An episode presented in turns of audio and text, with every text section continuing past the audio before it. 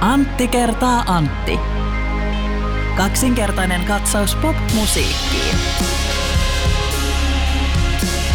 Antti, tiedätkö mikä on... Tämä muuten on tällä kertaa hieman lyhyempi. Joo. Vitsi. Mutta tiedätkö mikä on luurankojen lempijoululaulu? Öö, en tiedä. Se on se, missä lauletaan, että hiljaa, hiljaa, joulun kallot kaajahtaa. Joo. Paskataan siltä, että joulua on vietetty. Lasten kanssa.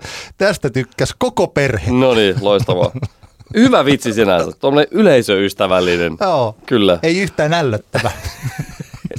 No vähän niin kuin tuommoinen vitsien JVG, Joo. josta kaikki tykkää. Kaikki tykkää. Lapset ja aikuiset. Hei, mulla on toinenkin. Mulla Okei, on toinenkin. no Pakko, niin, pakko heittää, että tässä, saattaa ehkä hiffata. Mutta tehdään sillä sovitaan, että sano, kysy, vaikka sä tietäisitkin tai tajuaisit tämän, niin sy- kysy silti, että no, mikä on äh, lampaiden lempi punk-bändi? No, Mäki. Tämä on jo, että kyllä mä arvasin. Selkeästi joulun aika vietetty perheen kanssa hauskan Yes, huumoria yes. ja yhdessäolon kanssa. Ja sen takia tästä Antti kertaa Antti kaksinkertainen katsaus popmusiikkiin podcastista tai sen joulutausta tulikin ennakoitua pidempi. Kyllä vain, joo. Tervetuloa seuraamme. Mä olin tosiaan tuossa, käväsin tuolla maapallon toisella puolella pyörähtämässä ja sen jälkeen tuli joulu, jouluvietot ja sinulla oli kanssa perheen kanssa jouluviettoa ja kaikenlaista tässä näin tullut sitten tehtyä ja oltua ja tota, nyt sitten vasta päästään tällä sorvin ääreen jälleen. Mutta tämä on niin sanottu uuden vuoden jakso, Kyllä. jossa listaamme vuoden 2018 asioita. Toki biisejä tai levyjä, mutta ei nyt tehdä ihan sellaista top jotain Niin. listaa, koska niitä on aika paljon tuolla tehtynä, että keskustellaan Kyllä myös näin yleisemmin. Mutta toki vuoden 2018 parhaiden hetkien kautta. Kyllä vain, kyllä vain. Mistä lähdetään liikkeelle? Onko eh, sinulla ehdotuksia? Mä ajattelin, että kyllä me voitaisiin ruveta nostamaan näitä hyviä albumeita, koska albumi on kuitenkin mun mielestäni yhä tällai, se on siis sellaisen hyvän musiikkiteoksen perusmuoto. Että kaupallisen tekemisen perusmuoto on hittibiisi. Mm. Mutta sitten oikeasti albumi, se sellainen, joka kestää noin 40-45 minuuttia. Se voi kestää vähän vähemmän tai se voi kestää vähän enemmän, mutta sellainen optimimitta yleensä tällaiselle ihminen pystyy keskittymään. Siksi- oppitunnitkin on 45 minuuttisia yleensä. Kyllä, Ja albumin mitta, 45 minuuttia hyvä albumin mitta. Siinä ehtii luomaan jo draamaa ja rakentamaan. Siinä on aikaa operoida yhtyeelle tai artistille, ettei Mm. tarvitse tehdä pelkästään hittiä, hittiä, hittiä tai jotakin muuta. Mutta toisaalta se ei sitten ole sellainen, että se menee tylsäksi, että puuttuisi. Niin mä tykkään albumeista sen takia, tämän sanottua, niin voin sanoa, että tässä viime vuosina niin mä olen luvattoman pa- vähän kuunnellut kokonaisia albumeja mm. siihen nähden, mitä joskus aikaisemmin. Ja mä oon nyt ehkä tämä vuosi 2018 on sanonut, että mä olen palannut paljon enemmän albumien kuunteluun kuin biisien kuunteluun. Kyllä. Mulla oli tota, mulla tuli tämä perinteinen vuoden loppu lähestyy ja mitä kaikkia levyjä olen missannut. Ahdistus meinasi tulla tuossa tota joulukuun alkupuolella, kun tajusin, että ai saakeli, pitäisi varmaan jotain listaa, listaa parhaista levyistä tehdä. Ja mä tein sitten tämmöisen homman, että mä kasasin itselleni semmoisen tota playlistin, jonka mä laitoin noin 30 albumia. Mm-hmm jo- joista koin, että en ollut joko kuunnellut ehkä tarpeeksi, jotta voisin muodostaa mielipiteen, tai sitten semmoisia, jotka olin kokonaan missannut huomasin vaan, että monessa paikassa hehkutetaan. Ja mä tein niistä semmoisen tosiaan 30 albumin playlistin ja kuuntelin sitä aika paljon tässä nyt joulukuun aikana niin kuin shufflella. Oh. Ja tämä osoittautui ihan loistavaksi keinoksi, koska tota, ö, siinähän kävi sitten niin, että mä aloin huomaamaan, että kun aina kun tulee joku tietty biisi, että mä olin, ahaa, mikä artistin biisi tämä olikin, ja, ja tähän kuulostaakin ihan mahtavalta. Ja sitten kun tarpeeksi monta kertaa kävi aina näin mm. tietyn artistin kohdalla, sitten mä tajusin, että tämän albumihan täytyy muuten olla ihan todella hyvä, koska nämä biisit kyseiseltä albumilta kerta toisen jälkeen nousee siitä tavallaan siitä massasta Aa. esille. Ja tämän kautta mä, mä sain ainakin mun, mun vuoden top 10 albumit listalle muutaman, jotka olin ehkä aikaisemmin ajatellut, että eihän tämä nyt ole niin hyvä. Mutta sitten kun se positiivinen fiilis tuli sieltä kerta toisensa jälkeen niin kuin näiden biisien kohdalla, niin se oli hyvä systeemi. Suosittelen Aika. tätä, suosittelen tätä kaikille ensi vuonna, jos meinaa tulla tämmöinen näin, mit, mit, mitkä levyt missasin ahdistus? Toi on tosi jännittävää siis tämä, että mikä musiikki kuulostaa eri ympäristöissä. Ja jos mm. laittaa tosiaan tollain, että... Koska siis mä olen nähnyt Paula Vesalan iskelmäfestareilla ja se oli ihan liian kokeellista. Okei. Siis siihen ympäristöön. Niin, niin, se oli aivan liian kokeellista musiikkia. Sitten taas kun Paula Vesalan sen levyn, sen debyyttilevyn, mm. joka julkaisusta nyt on jo, jo joitakin vuosia, kun se ilmestyi, niin se tuntui ihan liian popilta.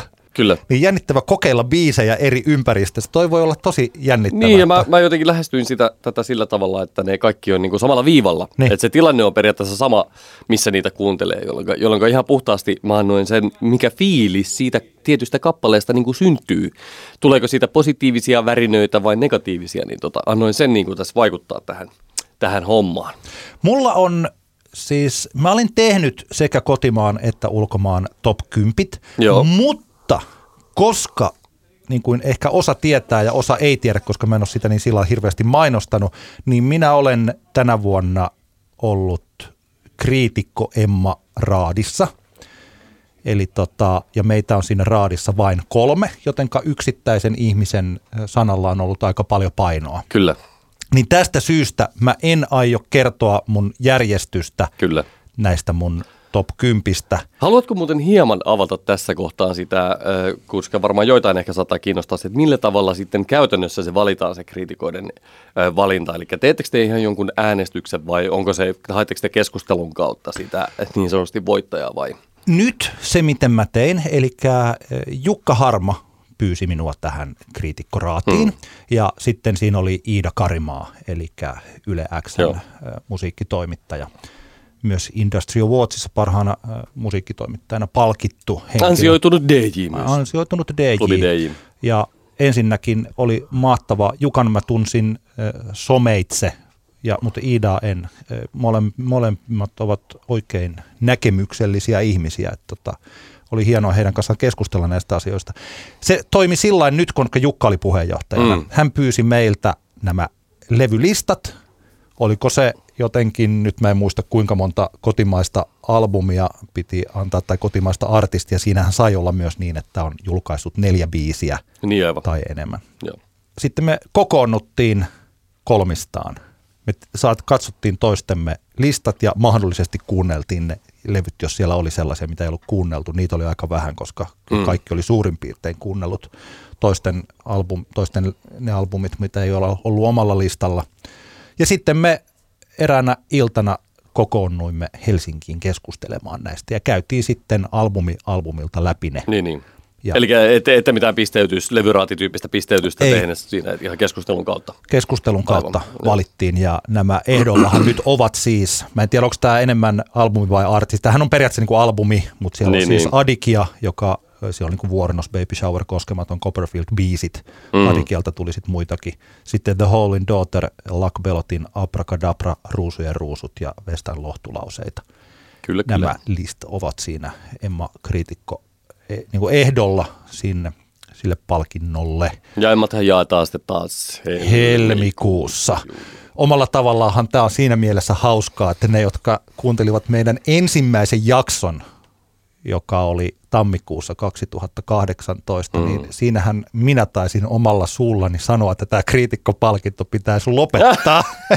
Eikö se jotenkin sillä lailla mennyt?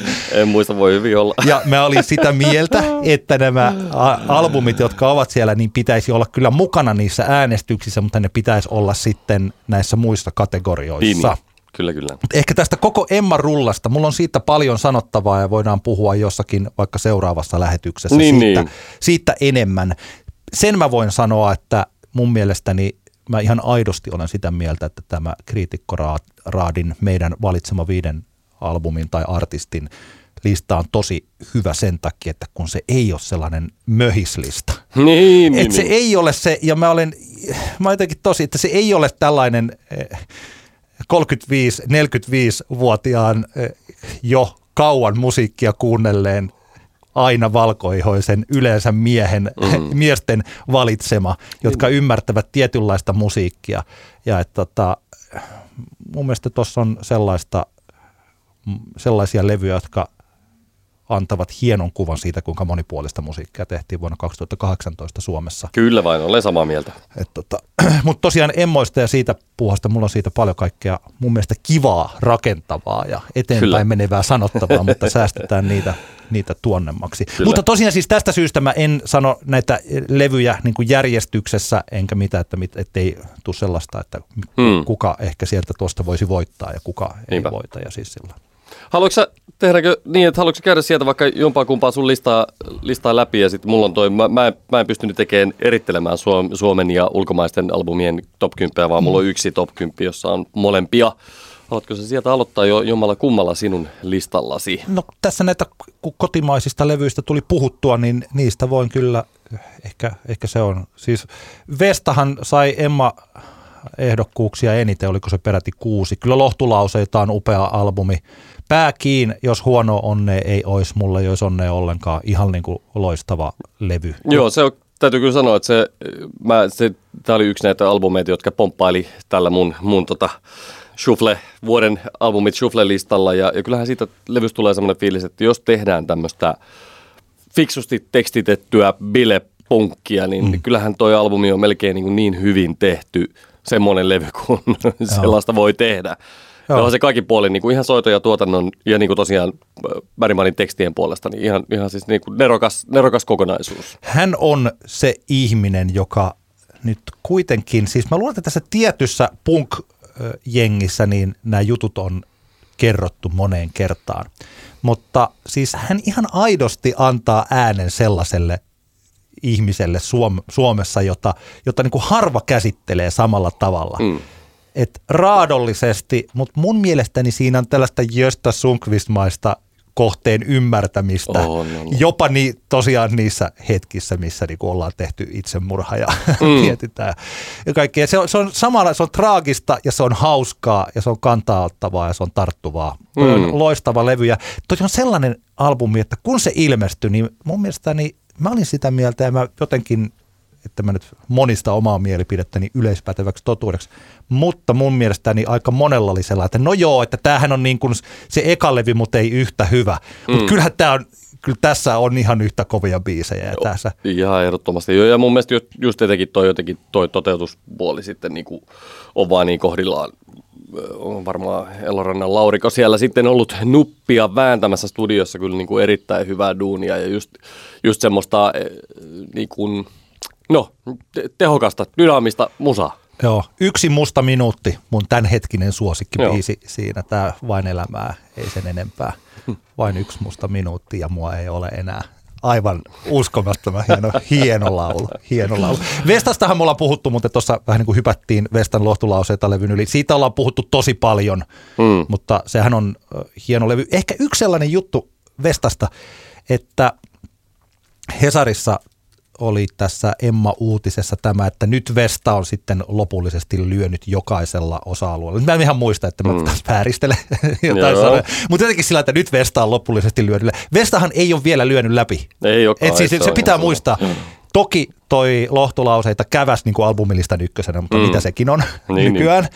Vesta ei ole vielä top 50 radiohitti maailmassa ei. ja ei ole täällä niinpä, telkkari, niinpä. ei ole siinä rullassa. Vesta mm. ei ole vielä lyönyt läpi ja se on omalla tavallaan kihelmöivä tilanne. On joo, koska... ja kyllä tässä niinku varmaan ruusuista puhutaan kohta lisää, mutta kyllähän niinku se, mitä me ollaan tänä vuonna meidän podcastissa paljon puhuttu, että milloin, milloin tota, tämän tyyppiset artistit sitten oikeasti niin kuin luo, lyövät läpi, niin sehän on lähempänä ja lähempänä koko ajan. Ja Vestan niin kuin, ja, ja Ruusujen Emma, Emma tota, ehdokkuudethan niin kuin kertoo siitä, että ainakin jossain kohtaan semmoista halua on, että joillain ihmisillä joissain on, jossain on semmoista halua, että, että se tapahtuisi se Joo. muutos.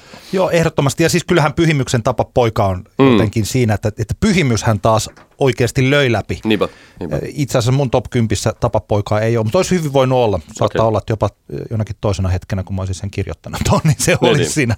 Et mun mielestä se on, vaikka sähän et ole pyhimyksen rakastaja. Ja, ja minäkin sanoin siinä. Flow, Asia voi laittaa myös. se flow-keikka ei ollut laikaan hyvä, mutta se levy on loistava ja se, että pystyy tekemään kunnianhimoista, varsinkin tekstien tasolla kunnianhimoista musiikkia, joka sitten on jättiläinen biisi etunenässä todella kaupallisesti puolensa vetävä, Mm. niin, niin se on, se on hienoa. Kyllä, kyllä. Mitäs muuta sulla siellä oli? Mä otan näitä tosiaan eri järjestöjä. No Vuorien, äh, Vuoret yhtyeen Porttihan on loistava levy. Se on ollut, tämä on itse asiassa just yksi sellainen, että mä oon varma, että jos olisi ollut vähän eri ihmiset vaikkapa Emmaraadissa, niin tämä olisi ollut potentiaalinen ehdokas ja ehkä jopa voittaja. Pekka Laine antoi Soundissa viisi tähteä, Antti Lähde antoi aamulehdelle, aamulehdessä viisi tähteä ja aika moni tällainen, niin kuin ehkä myös meidän tästä vaikutus. Siis niille, joilla on samanlainen musiikkitausta kuin meillä, niin pitävät sitä, koska vuoret yhtyeen jäsenilläkin on se, mm. että kun on, sinäkö heitit tämän isi indie. Niin on se vähän semmoista faja indie, mutta eihän se, eihän se haittaa ollenkaan. Ei niin, ei siis nimenomaan, albumi. ei- ei lainkaan. Loi- Loistelias albumi. Se on uskoma, se on tosi hieno. Se on todella hieno levy ja se on sellainen, joka paranee mitä enemmän sitä kuuntelee. Täysin samaa mieltä. Ja se, se on mun mielestä, mikä tässä Vuorien albumissa on niin kuin merkille pantavaa, että kun tätä on nyt kuunnellut, niin tulee semmoinen fiilis, että tämä on semmoinen albumi, mikä jonkun vaan piti tehdä. Mm. Tiedätkö? Että tämmöinen albumi on puuttunut suomalaisesta indie-kentästä. Ni- Niin kuin oikeasti siis. eh, Monet on yrittänyt ja monet on tehnyt vähän saman suuntaista, mutta kukaan ei ole tehnyt näin hyvin, näin hyvillä teksteillä ja, ja tota, no, niin, ki- kiinnostavalla niin kuin toteutuksella, tuotannolla muuta, niin ei, ei vaan ole tehnyt. Ja nyt, nyt vuoret teki se, ja tämä on niin kuin upea homma. Heille pitäisi antaa joku semmoinen niin kuin elämäntyöpalkinto jo niin kuin tämän perusteella. Ei sillä, että tämä olisi joku niin kuin kautta aikaa niin kuin superklassikko-albumi tai muuta, mutta tiedätkö, että tämän, tämän kokoinen aukko on ollut meidän musakentässä. Joo. Ja se on niinku upeata. Mun mielestä, mun mielestä Mennään rannalle kappale, kappale on semmoinen, mikä on itselle noussut siitä nyt sitten erityisesti. Ja tämä teksti, jossa, jossa selkeästi tämmöinen kerto, kertoja p- kertoo tilanteesta, jossa ehkä ol- ollaan paris, pitkässä parisuhteessa, joka ehkä on lopuillaan tai sitten ei. Ja, ja mietitään, että jatketaanko vai ei. Ja tämä on, niinku, tää on kyllä niinku hurja, hurjan upea, upea teksti. Mahtava biisi ja hieno levy. albumi, mä luulen, että The Holy kärsi tästä perinteisestä niin hypebändin kohtalosta nyt tässä Daughter-levynsä kanssa. Eli kun The Holein keikat on ollut niin hyviä Mm. ja se eka EP, ne biisit on ollut tosi hyviä ja sitten kun tämä Daughter tuli, niin se tuli, se oli viivästynyt tosi paljon sen julkaisu ja tuntuu, että se innostus, joka oli yhtyettä kohtaan, niin se oli vähän sen laimentunut ja sitten tulee levy, joka on hyvä, mutta sitten useat ei. En mä tiedä, mulla oli semmoinen olo, että, että aika moni oli, että, ai, että tällainenkö tämä nyt oli. Mm. Tämä ei ollutkaan ihan yhtä hyvä kuin sen piti olla ja toivottavasti kakkoslevy on sitten parempi. Mm. Ja siinä mun mielestäni esimerkiksi Daughter-levyn hienoja sanoituksia, niin mä en ole huomannut, että niitä olisi käsitelty juuri missään, paitsi, no mä kirjoitin itse tuossa, niin mä voin sanoa, että minä olen se kaveri. Siis kun mä kirjoitin Saudin arvio tuosta silloin aikanaan. Niin, Niin. niin. mun mielestä se, siinä on tosi hienoja, äh, tota, esimerkiksi tämä, mikä tämä on, 2000 XX Tomorrow. Siis Mm. tää, siinä on hienot sanat, tota, tämä Where do you want me to stand when you open fire, miten se siihen kehittyy siis tällaiseen niin kuin aika, aika niin kuin kamalaan tilanteeseen. Tai sen albumin päättävä letter, eli kirje Mm. kappale on jotenkin, siis et, siinä on hienoja sanotuksia se on, siinä on paljon samaa kuin Vuorien porttilevyssä, että kun ekaksi kuuntelee sen läpi, niin ajattelee, että tässähän on vaan tämä yksi biisi ja nämä vain jyrää ja tykittää tämän yhden, yhden kappaleen läpi, mutta se onkin albumin mitassa. Mutta mä Mm. tykkään erittäin paljon The Holein On, on se, kyllä se on onnistunut albumi, mutta ehkä, ehkä tota, kyllä, kyllä bändi jätti vielä parantamisen varaa Joo. Seuraavalle levylle. Siis, et jos siinä olisi, kyllä mä sen allekirjoitan, että se olisi ollut hienoa, jos olisi ollut yksi tai kaksi sellaista hitikästä kappaletta, jotain sellaista, joka nousee sieltä, että onko kuullut muuten tämän, kuuntele Niinpä. se kappale. Niin kuin vaikka pääkiilevyltä on helppo nostaa niitä Niin, niin, tai- loistavia biisejä. Tai ehkä, ehkä, ehkä Vuorienkin albumilta, albumilta Joo, on, on joo. nostettavissa niitä yksittäisiä kappaleita. Joo. Et ehkä on, on siitä, siitä samaa mieltä, mutta tähän selkeästi kyllähän tuossa tulee semmoinen fiilis, että bändi teki semmoisen levyn kuin halusi ja se on tavallaan siinä tinkimättömyydessään aika, aika mm. tota noin, ihana, ihana albumi. Ö, Luck Bellotin Abracadabra aivan upea. Se on mulle vielä tässä kasvanut nyt itse asiassa, koska joulun aika on ollut meillä rauhoittumisen aikaan. Ja mä oon kuunnellut sitä tässä enemmän. Se on ollut sellainen levy, jonka on voinut pistää vaikka jouluaamuna, kun olen herännyt joskus vähän aikaisemmin kuin lapset ja Mm. vaimo. Ja tajuat, että pikkuhiljaa alkaa perhe heräillä, niin se on sellainen levy, jonka voi laittaa soimaan. Pääkieli, se ei, ei sovi siihen tilanteeseen tällaisella Kyllä. joululoma-aamuna. Ja että kyllä niin kuin tämä Luck Bellotin Onko, yritätkö sanoa, että, että Lakbelat on AOR? Just, nimenomaan, just. Ja nimenomaan siis Moderni suomalainen AOR-klassikko, Lakbelotin Abracadabra. tämä ensimmäinen biisi, DNA, miten toi nyt sanotaan? DNA. DNA, vaikka se D and A, Niin, vähän niin kuin niin. Guns Mm, Roses, kyllä. D ja A. Se on, se on ihana biisi. Joo, se on upea kyllä. Vä- Vähän harmillisen vähälle kuuntelulle jäänyt kyllä meikäläisellä se. Onko mä muuten puhunut siitä, että, että kun mä itse tajusin niin kuin jossain kohtaa, niin, että niin kuin, miksi AOR-musa on niin kuin olemassa ylipäänsä. Ja tämä ymmärtäminen on niin kuin tullut vasta sen jälkeen, kun itse saanut lapsia. Mm. Ja, ja se, että äh, nyt tämä asia palasi juurikin mieleeni, koska tuossa tota, joulun välipäivinä veljeni oli, oli tota, noin, kolmenvuotiaan poikansa kanssa käymässä meille, joka tarkoitti sitä, että meillä oli kolme hälyävää lasta pyörimässä tuossa pari päivää niin kuin himassa ja sehän oli tietenkin aivan ihanaa, mutta se myös tarkoitti, että ei nyt oikein niin kuin musaa voinut kuunnella. mutta siis jos mietitään AOR niin kuin olemusta, niin sehän lähtee siitä, että musiikin täytyy olla niin tasaista, öö, ilman että siinä tulee mitään niin dynamiikkapiikkejä tai jotain ikäviä taajuuksia, jotta sen voi esimerkiksi laittaa soimaan silloin, kun lapset siinä jotain niin sähläilee. Aha. Tiedätkö, koska et, et voi, niin kuin sanoit, ei, ei pääkiitä voi laittaa, tai ei voi laittaa jotain, tiedätkö, niin kuin noisee tai, tai jotain tota, muuta, mikä, mikä sitten tota, no, niin tekee vaan Ruusut- liian levoton. ruusutkin on aika Ei, ei levotonta ole musaa. AOR-ruusut, ei missään Joo. nimessä. Eli tota, siihen tilaukseenhan on niin kuin AOR-musa tullut. Jos mietitään niin kuin Totoa, niin kyllähän sä voit niin Ei kuin kun Toto, tuli, mulla rupesi just soimaan Can't Stop Loving You, Kyllä. joku tommonen. Voit laittaa sinne taustalle soimaan, kato, ihan, ihan hyviä. se ei Juu, sieltä niin juu. no, nosta, kato, se ei lisää tavallaan sitä kokonais tota noin, niin. Niin, hälinän määrää, vaan se on tasasta Pamela, mukavaa. Niin. don't break this heart of Kyllä, mine. kyllä, kyllä, ihan, juu, juu. On muuten Toton Seventh One kova levy. Tuli nyt mieleen. Mä ostin aikanaan 80-luvulla sen kasettina. Joo. Onks mä, saanko mä kertoa mun toto, toto, tota, Anna traumasta nyt, kun tälle.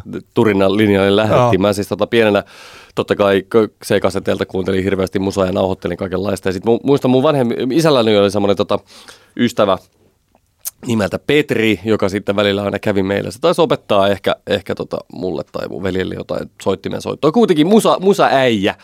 Ja tota, se sitten jossain kohtaa, kun se kävi meille, katsoi mun levyhyllyä, mä olin siis yli yhdeksänvuotias, se katsoi, että siellä on ACDC ja Aerosmith ja, ja tota, ehkä jotain Extremeä ja, ja tota, Mm. tommosta. Ja sitten se, tota, että hei, onko sä ikinä kuullut tämmöistä bändiä kuin Toto? Sitten mä, että en. No sitten sit se tota, sit seuraavalla kerralla, kun se tuli käymään, niin se toi Toton nelosalbumin, siis klassikko Milloin Rosanna ja, ja tota, Afrika ja muut. Ja, Joo.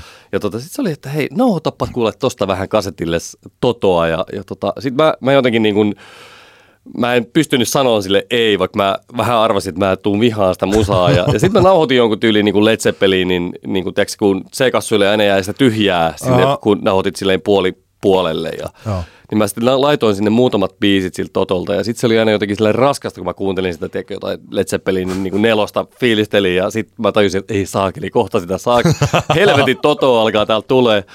Ja tota, siellä mulla jäi aika pitkäksi aikaa semmoinen Toto-trauma, josta on sitten päässyt tällä tota, aikuisemmalla iällä eroon. Joo. Semmoinen tarina. Mä en taas tajua, että mistä ihmeestä mä oon löytänyt Toton mun mielestäni siis ala-asteikäisenä ennen mun hevikauttani. Mutta mä ostin sen Seventh One kasetin ja siinä oli muun muassa hitti Only the Children Cry tai joku tämmönen. Kuka ei voi olla muistamatta tätä kyseistä klassikko biisi. Mennäänkö takaisin sinne sun listaan? Mennään takaisin tähän listalle.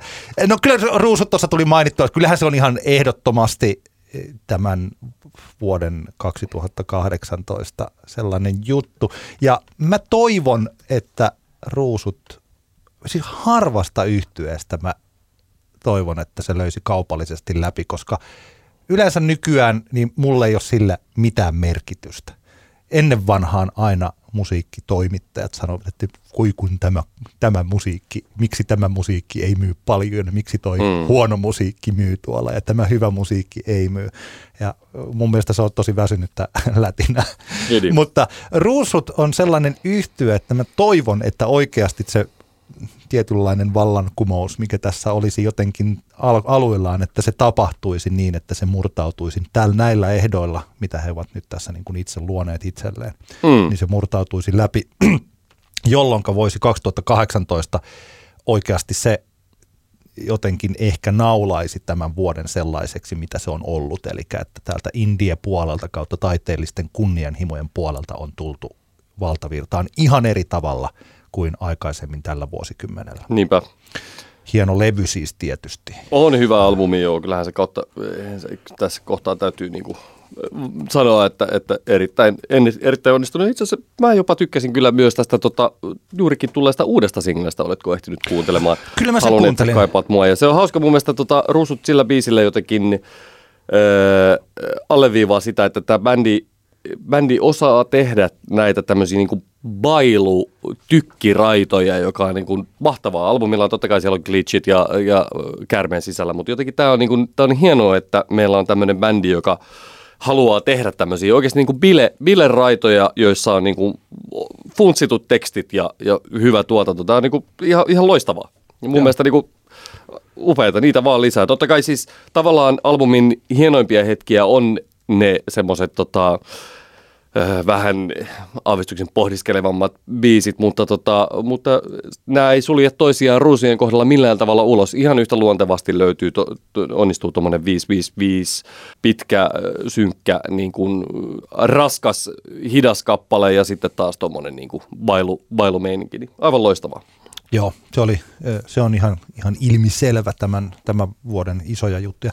Jukka Nousiaisen ei enää kylmää eikä pimeää on mulla, se on ollut tosi iso levy mulle. Mun mielestäni nousiaisen paras levy. Tämä alkaa olemaan sellainen tilanne pikkasen kuin joku viiseri kanssa, että mistä levystä nyt tykkääkään sitten mm. eniten ja millä perusteilla. Nousiainen on julkaissut kolme albumia, joista voi hyvin perustein sanoa, että ne kaikki olisi viiden tähden levyjä. Mun mielestä toka levy ei ole niin hyvä, mutta esimerkiksi Meriläisen Mikko taas pitää sitä parhaimpana, mutta mm. tota, ei enää kylmää eikä pimeää on sekä tekstien että tämmöisen hitikkyyden puolesta mun mielestä niin nousijan on ihan parhaimmillaan siinä. Kyllä, mulla, mulla jotenkin tämän levyn kohdalla kävi, kävi selväksi, että tämä ei ole ehkä semmoinen levy, mitä mä jaksan hirveästi kuunnella. Vähän liian eppuja mun, mun oh, makuun kokonaisuudessaan. Mä mutta, niin. Niin, niin, ja kyllä mäkin pidän, mutta niin, siis niin, tiedätkö silleen, että et jaksaisi oikeasti niin kuin kotona sitä kuunnella paljon – että et keikkaympäristössä, niin kuin viime Flown kohdalla havaittiin, niin mitä täydellisintä musiikkia, mutta tota, anteeksi, anteeksi, kotikuunteluun ehkä kuitenkin sitten mulle liian, liian tota, tämmöistä suomirokkia. Joo, niin, joo kyllä. Kyllä, kyllä. Mulla tällä listoilla Henrikin vanha testamentti, mä yhä tykkään sitä. Mä tykkään sitä. Ja tiedätkö mikä, se muuttui mulle vielä paremmaksi tästä mielestäni hauskoin sanakäyteen perustellusta rumban 0,0 arviosta. Siis rumpahan antoi tosiaan nollat tälle levylle. Ja tota, se, no en mä tiedä, se on ehkä se on niin pitkä keskustelu, että mitä Henrik on tehnyt ja mitä hän on sitten, että, että mikä, mikä tämä on tämä levy oikein. Mutta se, että räppäri rupeaa tekemään punkkia ja tekee vielä aika tällaista konseptitaidetta siitä, niin mun mielestä se ajatus on aivan uskomattoman hieno. Ja mä tykkään tuosta levystä ja musta se on ihan kuunneltunakin rautaa. Joo, tämä oli mun jotenkin mahtava tämä 0,0 arvio kyllä. Mutta joo, hauska juttu ja mun mielestä, mun mielestä tota, Henrik varmaan on semmoinen, jos, joka tulee olemaan meidän ilona tai riesana näkökulmasta li, riippuen niin tota, tulevaisuudessa kaik, monenlaisella tavalla. Oliko niin, että Henrik on tulossa uuteen Tampereeseen? Kyllä vain, kyllä no tulee, niin. tulee, tulee vanhan testamentin kanssa. Mä just vähän mietin, että Mietin tuossa, että pitääkö sinne tota, varmaan terassilla tulee soittaa, pitääkö sinne joku mellakkaita sitten hoitaa, ettei siellä jot mene ihan sekoilukset touhu, mutta katsotaan nyt sitten. Ah, ei, kyllä mä, mä uskon siis, että tota, ja kuten sanottu, mulle sillä ei ole, se parantaa, että mitä enemmän tämä on, vaikka tämä olisi pelkkää piruilua punkille tai jotain, niin kuin mitä ikinä, niin mulle mm. se sillä ei ole mitään väliä.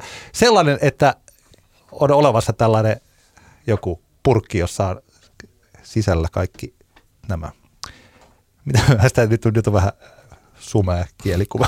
Mutta Niin. on olemassa, ehkä parempi, että on olemassa tällainen nukkekoti, jossa kaikki on aseteltu kohdalle. Ja sitten tulee joku kaveri ja katsoo, että ai jaa, että tässä on tällainen nukkekodin nimi on suomalainen musiikkibisnes tai musiikin Mm. tekeminen. Sitten se ottaa sen nukkekodin, se ravistaa sen. Ja kukaan ei oikein tiedä, että mitä tämä on ja miksi hän ravistaa ja mitä siitä oikein seuraa. No mä tykkään sitä hirvittävän paljon, koska tämä kuitenkin on tosi harvinaista. Kyllä, kyllä. Hyvä levy, tykkää kanssa.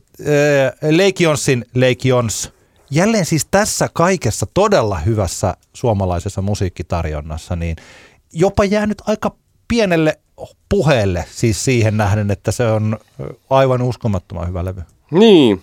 Joo, ehkä Leikions on vähän silleen, että, se taas sarjassamme sille ei, Leikionsille ei ehkä löydy niin kuin passoradio lukuun ottamatta semmoista, välttämättä semmoista niin kuin mediaa täällä, koska se menee, kun se on kuitenkin selkeästi niin poissa kaikenlaisesta indien nypläämisestä ja toisaalta taas on kuitenkin niin kaukana semmoisesta, että voisi saavuttaa Suomessa jonkun asteista valtavirran suuntaista menestystä, niin, niin tota, ehkä se on se tavallaan bändin ongelma. Toki Eva ja Manu on ehkä semmoinen, tietenkin se yhteys tulee siitä myös, että Leiki Ossin tota, ö, keulohahmo Joel on, on soittanut Eva, Eva ja Manun, Manun kanssa, ei soita enää, mutta on soittanut, niin jotenkin se ehkä menee siihen samaan ö, te- laariin jossain määrin, ja Eva ja Manu osoitti, että he omalla jutullaan voivat saada aika paljon suosioa. Eivät mm. hirvittävästi, mutta kuitenkin niin kuin, löytää niin kuin oikeasti niin kuin oman, oman hyvän yleisönsä, niin ehkä siihen juttuun Leikionskin menee, mutta tota, eihän Eva ja Manukaan ole toisaalta semmoinen, joka saisi Katsotaan mitä ensi vuonna tapahtuu uuden albumin kohdalla, mutta eihän sekään ole semmoinen yhtye, joka tiedätkö, joka noteerattaisiin sillä tavalla. Tiedätkö, mitä tarkoitan? Joo, joo kyllä. Et Lake, mä en oikein tiedä, että mihin, mitä Lake Jons yhtyeen haluaa ja mikä on heidän tämmöinen tavoitteensa. Että toki jos jotain toivoisin, että se kehitys, mitä on tähän mennessä nähty yhtyeestä, se jatkuisi vielä, että, että tämä, tämä vuosi ja tämä levy ei olisi se tyylillinen päätepiste, vaan että he menisivät tästä vielä jonnekin suuntaan. Niin se olisi ihanaa. Ja se on sitten eri asia, että tuleeko, onko se suunta hitikkäämpi tai kaupallisempi suunta tai taiteellisempi mm. suunta tai mitä se ikinä sitten onkaan. Niinpä. Mutta tota, se, on, se on ollut yksi. Rosita Luun SOS, ehkä se on sellainen, kun tuossa puhuin näistä albumeista ja kokonaisuuksista, niin koko levy ei ihan kanna, koska se on oikeastaan niitä jöstamaisia biisejä ja Levi and the Leavings tyylisiä juttuja ja sitten sitä Kyllä. kasarijuttua. Niin kun koko levyn kuuntelee, niin se alkaa olla vähän sillain, että, että puolessa välissä, että nyt tämä on jo tarjoiltu tämä annos ja syötykin. Joo, ehkä vähän, vähän samaa mieltä. Kyllähän se niinku, to- tosi monta hyvää biisiä, mutta ehkä mua vähän siinä, kun sitä levyä, levyä kuuntelin, niin se, se tavallaan se Levin, Levin perintö on ehkä aavistuksen liiakin Niin. vahvasti läsnä Se- koko ajan.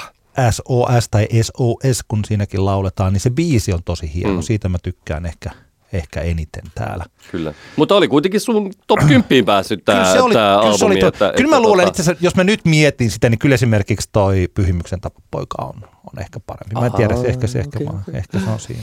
siinä Kyllä, kyllä. Siinä sillä. Ja nyt mulla on tässä vähän taas tällaista, että mistä mä taisin joskus puhua. Siis koska Iisa teki tosi hyvän levyn. Mm.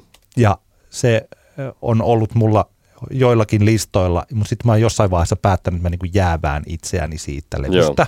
Koska tota, ei tosiaan tällainen, ja, mutta se on samaan aikaan se on niinku tosi tyhmää, koska rupeaa, jää- et mä en ole varma asioista, mähän, mitä kerroin, mutta saatoin mä kertoakin, että mä en arvioinut sitä soundiin siksi. Niin, niin. niin Joo, kyllä, mä joo, mainin, sitä kyllä mä sitä mainin, Joo, mä sitä maininnut, joo, joo, joo.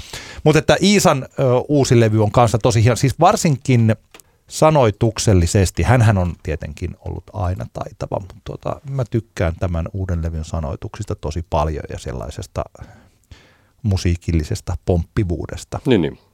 Niin se on sellainen, mutta tota, koska sinä soitat siinä sitten, sitten live-kokoonpanossa, niin se on vähän, vähän sillä että siinä on aina, aina tällainen hassu, jotenkin hassu tilanne puhua Kyllä, kyllä, kyllä. siitä, mutta tota, Mutta olemme yhtä mieltä, että se on hyvä levy. se on hyvä levy. Kyllä. Se on erittäin hyvä levy, kyllä.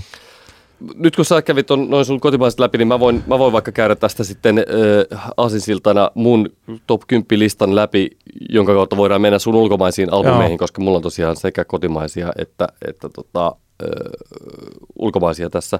Mun top 10 on kolme kotimaista albumia, joista on, joissa on jo vuoret ja, ja ruusut, jotka löytyvät sinun listaltasi. Siellä on myös äh, Kalle Kinnokset ja Tiedemiehen Calvacation EP, joka nyt on EP-muodossa, pääsee nyt tähän albumin listalle, koska se on, se on kuitenkin kuusi biisiä. Se on vain yksi biisi vähemmän kuin vaikkapa tota Pushetin Daytonalla, jota kuitenkin silleen pidetään niin sanotusti albumina, niin, niin mä annoin itselleni luvan nostaa Calvacationin tähän tota, tähän tota, listalleni ja se on, se on aivan totaalisen nerokas kokonaisuus. Ilmeisesti tosiaan Kalle ja tiedemies tekivät tämän sillä metodilla, että lähtivät mökille nauhoittamaan ilman, että oli mitään valmiina ennen kuin lähtivät sitä tekemään. Ja lopputulos on maailman luontevin ja irtonaisin rap-albumi.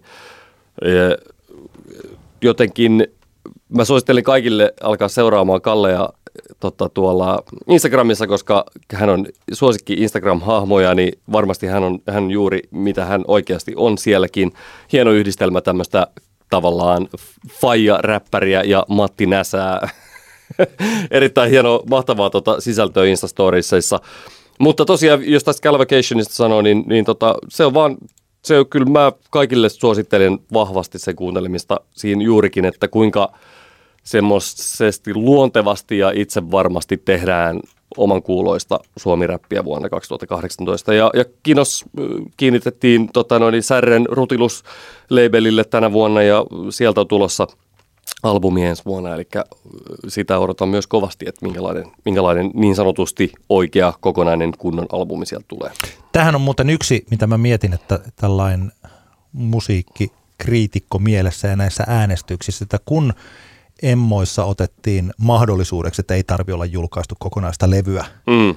niin kriitikkopuolella ollaan aika kangistuneita. Ehkä ei olla yhtä notkeita siihen asiaan suhtautumaan, että mistä mäkin tuossa puhuin tämän puheenvuoron siitä albumimitasta. Mm. Niin, että jos emmoihin kelpaa vaikka tämmöinen neljä kappaletta julkaistuna, niin, niin sehän on tosi hyvä juttu, koska, jos ei, koska kaikki artistit eivät julkaise albumeita ja se jotenkin on ehkä ajassa elämistä myös, että otetaan ne mukaan, niin kyllä me voimme ottaa hyvin kuuden juu, kappaleen juu. EP mukaan tähän. Todellakin, Jos todellakin. on samaan aikaan kuin sitten joku Henrikin vanha testamentti, siinä on monta kappaletta, mutta se kestää kuitenkin sen puoli tuntia. Ja siis tässä on tällaisia. Kyllä. Joo, Calvacation EPllä toi teksti kuulostaa pitkälti siltä, miten ne varmaan onkin tehty. Eli, eli paljon tulee semmoinen fiilis, että sinne niin kuin Kalle freestylaa ainakin jollain, jollain tasolla koska ne on hyvin tavallaan selkeitä, aika yksinkertaisia läppiä, mutta totaalisen nerokkaita. Suosittelen. Ö, ulkomaisista levyistä, kyllä mulla sinne varmaan to, hirveän monilla tämän vuoden top-listoilta löytyvä Cardi B'n Invasion of Privacy päätyy sinne, koska se oli jotenkin silloin, kun se albumi tuli, olikohan se huhtikuussa, niin olihan se semmoinen niin kuin hyvinkin vahva debyytti debyyttialbumi. Se on jännä, koska tämähän Cardi oli ilmeisesti tämmöinen niin tosi TV-julkis Jenkkilässä ja sitä kautta siirtynyt räppäriksi ja se ei yleensä ole mitenkään semmoinen maailman niin kuin paras, paras yhtälö, että näin tapahtuu, mutta, mutta toi albumi on semmoinen, niin kuin, se on semmoinen totaalinen bilelevy, josta, josta löytyy tietenkin ehkä yksi vuoden isoimmista bilebiiseistä, et, eli tota, öö, öö, nyt täytyy Joo. katsoa biisin nimi, että sano väärin. Eli I Like It, joka oli, oli, oli tota noin, osa, osa tällaista äh, latino-trappi-boomiakin, mikä tänä vuonna jossain määrin nousi ja varmaan ehkä ensi vuonna saattaa vielä isommankin, isomminkin nousta. Niin tota. Mutta hir- hieno monipuolinen albumi ja, ja jotenkin semmoinen, semmoinen tota, albumi kuulostaa ja ne läpät kuulostaa siltä, minkälainen tämä ihminen tuntuu olevan semmoinen aika, aika tota noin niin, rääväsuinen ja tota, suorapuheinen, suorapuheinen tyyppi. Jotenkin aika, aika viehettävä juurikin siinä. Kiinnostavaa muuten, kun katsonut, seurannut tässä nyt noita tota, vuoden top, top-listoja, niin Nicki Minajin Queen-albumi on ohitettu ihan totaalisesti kaikilta listoilta, joka on aika kiinnostavaa, koska mun mielestä se on kuitenkin, sillä albumilla on omat ansionsa. Siellä albumi ei päätynyt mun top 10, mutta ei se kuitenkaan ihan hirvittävän kaukana ollut. Ja jos, en tiedä, olitko seurannut, mutta heillä Cardilla ja Nikillähän on ollut semmoista vahvaa vääntöä keskenään. No. Oli joku käsirysykin jossain gaala, gaala-tapahtumassa ja muuta. Ja, ja musta tuntuu, että, että tota, tässä on ihmiset ottanut selkeästi valinnut niin sanotusti puolensa. Eli Mä olen seurannut siitä sen, mitä sä oot mulle kertonut tästä beefistä. Tiedätkö, kenen best of listalla oli myös I Like It no. Cardi Biltä? Barack Obama. Joo, mä huomasin. Barack Barackilla oli hyviä, hyviä biisejä siellä listalla kyllä. Mutta joo, kyllä siis ehdottomasti, jos, jos haluaa kuunnella jonkun semmoisen levyn, mikä on niin kuin semmoista niin sanotusti hyvää bilemeininkiä vuodelta 2018, niin kyllä Cardi B:n Invasion of Privacy ihan ehdottomasti kannattaa tsekata. Sitten mulla löytyy, mun täältä top 10 löytyy Louis Colein Time-albumi, joka on, joka, jota odotin, koska Louis Cole alkoi tuossa vuonna 2017 julkaiseen näitä lyhyitä Instagram-biisejä, kuten Bank Account ja, ja niin poispäin, jotka oli totaalisen nerokkaita. Ja sitten kun se albumi vihdoin tuli, niin sieltähän löytyy ne, mutta myös hirvittävän paljon muitakin kovia kappaleita. Ja, ja tota, öö, yritettiin saada Louis Colea viime vuosi Tampereeseen, mutta ei saatu, koska Porijats oli ehtinyt buukkaamaan hänen bändinsä esiintymään ja sitten heille ei käynyt se, että saimme, olisimme voineet Koolin buukata samalle reissulle soittamaan, mikä on ihan tavallaan ymmärrettävää, mutta jäi harmittamaan, koska olisi ollut ihana saada tämä virtuoosi meille esiintymään. Niin hän on siis rumpali. Kyllä, niin. joo. Yksi parhaita, ehdottomasti kiinnostavimpia ja parhaita rumpaleita mun mielestä tällä hetkellä maailmassa. Tiedätkö? Kannattaa mennä YouTubeen ja katsoa Louis Cole drum solo tai jotain Louis Cole plays drum and bass tai mitä tahansa. Ihan käsittämätön äijä. Mä oon miettinyt, että Tokkoko tämä on mun musiikkia, mutta en ole kyllä kuunnellut. Siis tämä on nyt yksi harvoista, mitä tässä on. Vaikka tosiaan Cardi B on sillä että se ei ole ollut mun musaani, mutta kyllä mä tiedän ne biisit. Mm. Mutta Louis Cole on tällainen Joo, joo, joo. hyvä. Ja etenkin äh, albumilta löytyvä täysosuma biisi Things, joka on semmoinen ihana pehmeä AOR-slovari. Niin Aa, tota. no niin, no niin. Hyvä, heti kuuntelu tonne. Kyllä. Voi kuunnella silleen, että lapset, lapsetkin on läsnä. Joo, Ei joo, häiritse joo, ketään. Joo. Ei vaan, ihana, ihana biisi. Sitten mulla löytyy listalta Melodies Echo Chamberin Bon Voyage-albumi, joka on, siitä ollaan puhuttu, sä nostit sieltä yhden kappaleen, tota, nostit Älä nuku tämän ohi-osiossakin tuossa muutamia jaksoja sitten. Ja tota, se on kyllä, se lopulta tänne mun top 10 päätyi, se on tota, ihana, ihana kokonaisuus, hirvittävä runsauden sarvi niin sanotusti musiikillisesti. Ehkä joitain varmaan ärsyttääkin se, kun se on semmoista poikkoja, poik, poukkoilevaa ja seikkailevaa niin hirveästi ja, ja ehkä saattaa välillä tulla semmoinen olo, että punainen lanka on kadonnut kauniisti jossain kohtaa albumia tehdessä, mutta mua se ei loppupeleissä häirinyt ollenkaan. Ja totta kai mulla tämän albumin pisteitä lisää se, että siellä on ollut Dungen miehet Gustav Esties ja Raide Fiske tekemässä mukana ja melkein kaikki, mihin nämä herrasmiehet koskevat, ovat kultaa. Mähän, mä pidän tuossa, se oli mulla ulkomaisten levyjen listani sijalla kolme. Se no niin. On, se on tosi hyvä. Mä olen, siis jos on sellainen hetki, ettei jaksa kuunnella sitä poukkoilevaa musiikkia, vaan mieluummin pistää toton soimaan, jossa ei hirveästi ole mitään särmiä, vaan se on niin kuin olisi sellainen joku pehmeä säkkituoli. Kyllä. ja taas tämä on jotain ihan muuta. Mutta että siinä vaiheessa sitten, kun oikeasti jaksaa antaa itsestään ja omasta keskittymisestään tälle levylle jotain, niin sieltä tulee kyllä takaisin ja lujasti. Kyllä. Tämäkin on muuten vain seitsemän biisin albumi. Joo, niin onkin ja 33 minuuttia. Kyllä, tota. kyllä, kyllä. Lyhkäsiä levyjä. Näinpä, näinpä.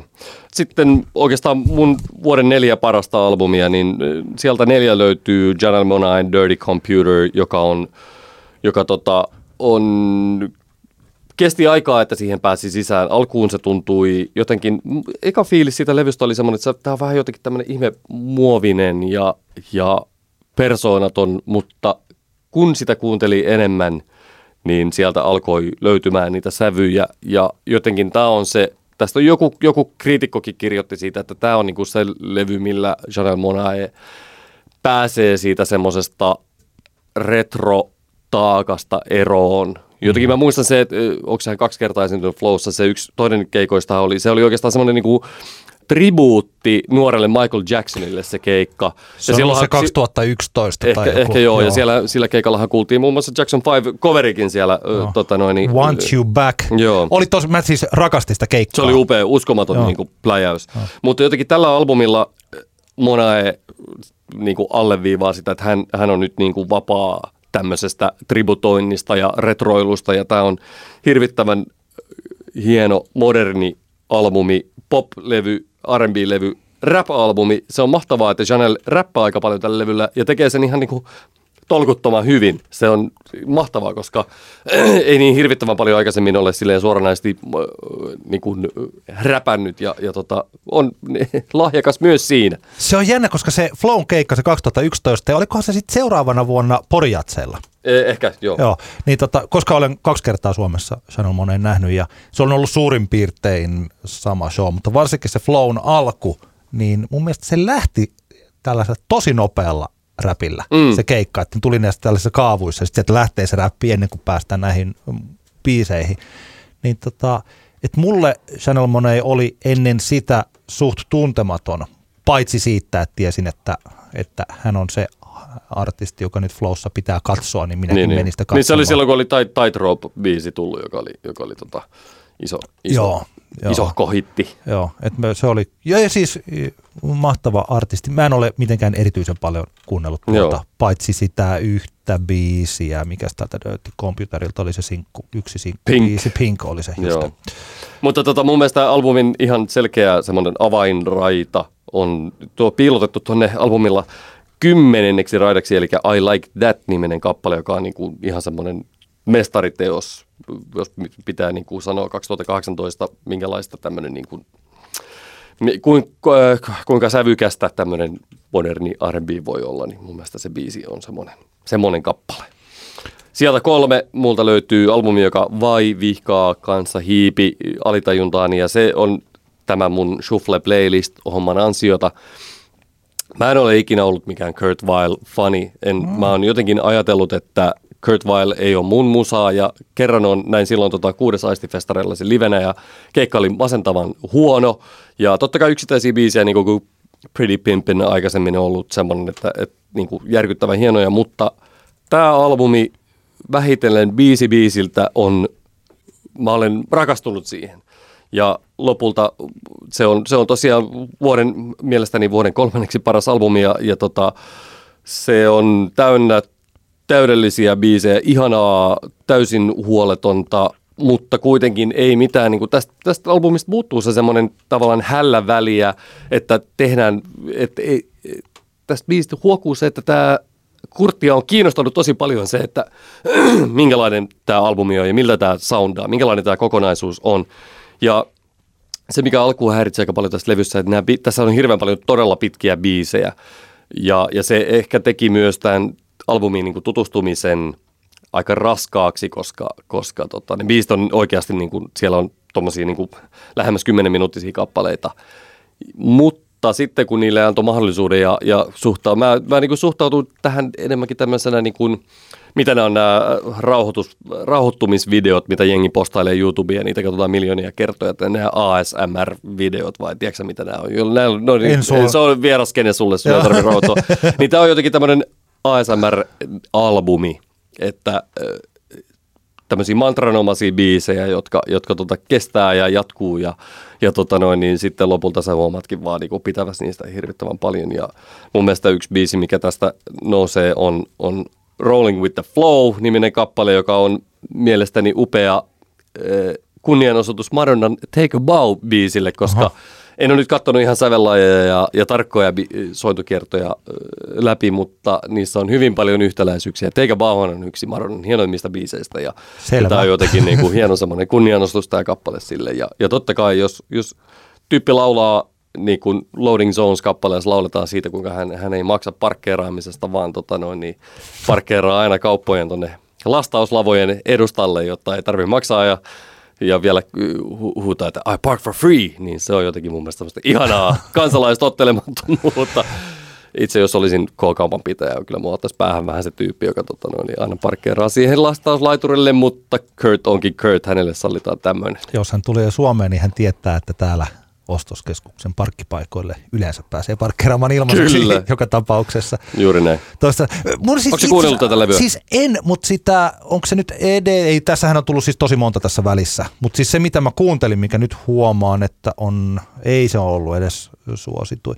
Mutta siis on muuten hassua, kuinka paljon Kurt Willeltä voikaan tulla levyjä, koska mä olen jäänyt Walking on the Pretty Days ajalle, josta on kuitenkin jo viisi vuotta. ja se, tässä välissä on tullut kaksi levyä ja tämä on nyt kolmas levy sen Kyllä. jälkeen. Ja se on sellainen Kurt Weill-levy, joka mä oon jotenkin kokenut, että se on riittänyt mulle. Ja varsinkin sen avausraitat, just tämä Walking on a Pretty Day, joka on itse asiassa samalla, siis sellainen biisi, että se sopii tuohon sun äskeiseen kuvaukseesi. Mm. Siis pitkästä biisistä, jossa on hirveän mukava tunnelma ja ihana kertosää, jos Joo. halutaan, että jee, jee, jee, jee, jee. Kyllä.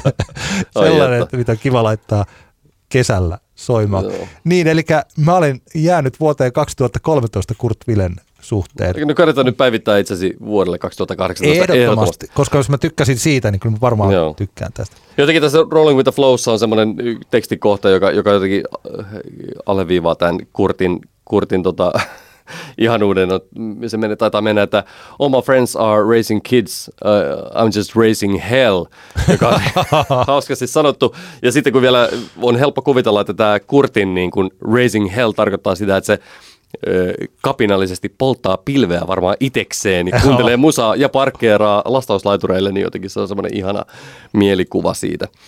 Ö, Toivon, että kun Kurt ensi kesänä tulee Suomeen keikalle, niin hänellä on tiukka bändi ja he keskittyvät albumin soittamiseen, eikä vaan siihen, että voi vitsi, kun pääsisi sitä pilveä polttaa lisää sinne backyard-alueelle. Oliko se oli kolmonen? Joo, ja mulla on vielä kaksi. Toisena on Pusha T Daytona, joka aika monella listalla oli, oli ykkösenäkin, ja se on minulla kakkosena, ja se on aivan syystä kaikilla listoilla. Se on mestarillinen äh, rap-albumi, paras rap-albumi, mitä vuonna 2000, 2018 on tehty mun mielestä, ja, ja tota, sisältää niin monta hirvittävän hyvää biisiä, niin monta kuin seitsemään biisiin mahtuu.